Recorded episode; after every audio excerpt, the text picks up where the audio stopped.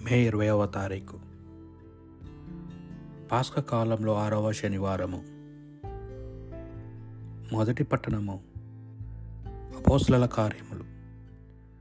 పద్దెనిమిదవ అధ్యాయము ఇరవై మూడు నుండి ఇరవై ఎనిమిది వచనముల వరకు.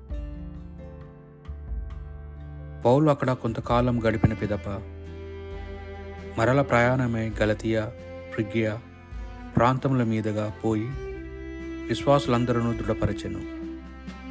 అలెగ్జాండ్రియాలో జన్మించిన అపోలో పేరు గల యూదుడు ఒకడు ఎఫస్ నగరమునకు వచ్చాను.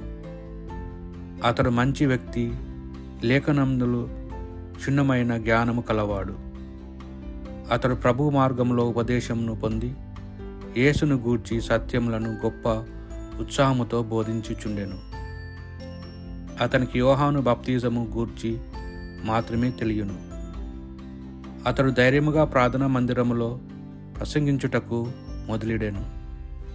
ప్రిసిల్లా క్విల్లాలు అతని బోధను విని అతని వారి ఇంటికి తీసుకొని పోయి దేవుని మార్గంను గూర్చి ఇంకను ఎక్కువగా అతనికి వివరించి చెప్పిరి.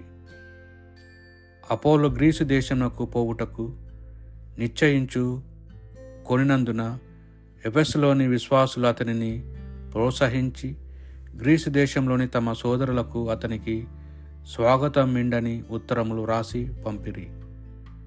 అతడు అక్కడకు చేరి దేవుని దయవలన విశ్వాసులైన వారికి తోడ్పడెను.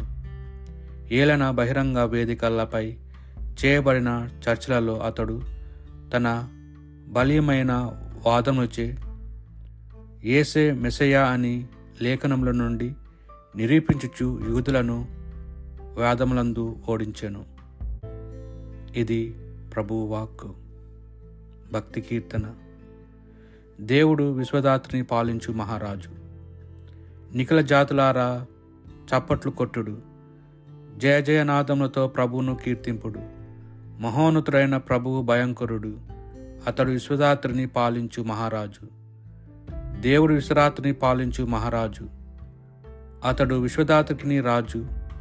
రమ్యముగా కీర్తనలను పాడి అతనిని విన్నతింపుడు. ప్రభు తన పవిత్ర సింహాసమును అధిరోహించి అన్యజాతులను పరిపాలించును. దేవుడు విశ్వదాతుని పాలించు మహారాజు. అన్యజాతులు ఆయనకు వచ్చు అబ్రహాము దేవుని కొల్చి ప్రజలతో కలిసి పోవుచున్నారు. భూమి మీద రాజులెల్లర్లు ప్రభునకు చెందినవారే. ఆయనను ఎల్లర్లు మహిమ పరుతురు దేవుడు విశ్వదాతుని పాలించు మహారాజు. పునీత యోహాను గారు రాసిన సువార్త సువిశేషంలోని భాగము పదహారో అధ్యాయము ఇరవై మూడు నుండి ఇరవై ఎనిమిది వచనముల వరకు. ఆ దినములలో యేసు తన శిష్యులతో ఇట్లు పలికెను. ఆనాడు మీరు నన్ను ఏమీ అడిగరు? నేను మీతో నిశ్చయముగా చెప్పుచున్నాను. మీరు తండ్రిని నా పేరిట ఏమి అడిగినను? ఆయన మీకు అనుగ్రహించును. ఇంతవరకు మీరు నా పేరిట ఏమీ అడగలేదు. అడుగుడు మీ సంతోషము పరిపూర్ణమగినట్లు మీరు పొందరు. నేను మీకు దృష్టాంతములతో చెప్పి తిని కానీ తండ్రిని గూర్చి దృష్టాంతములతో గాక తేటతెలమగు చెప్పు గడియ సమీపించుచున్నది. ఆనాడు మీరు నా పేరిట అడిగెదరు. మిమ్ము గురించి తండ్రికి విన్నవింతునని నేను చెప్పుట లేదు. మీరు నన్ను ప్రేమించి నేను దేవుని యుద్ధ నుండి వచ్చితిని విశ్వసించితిరి కనుక తండ్రి స్వయముగా మిమ్ము ప్రేమించును. నేను తండ్రి యుద్ధ నుండి బయలుదేరి లోకంలోనికి వచ్చి తిని మరలా నేను లోకమునను విడచి తండ్రి యొద్దకు వెళ్ళుచున్నాను అని పలికెను. ఇది ప్రభువు సువిశేషము.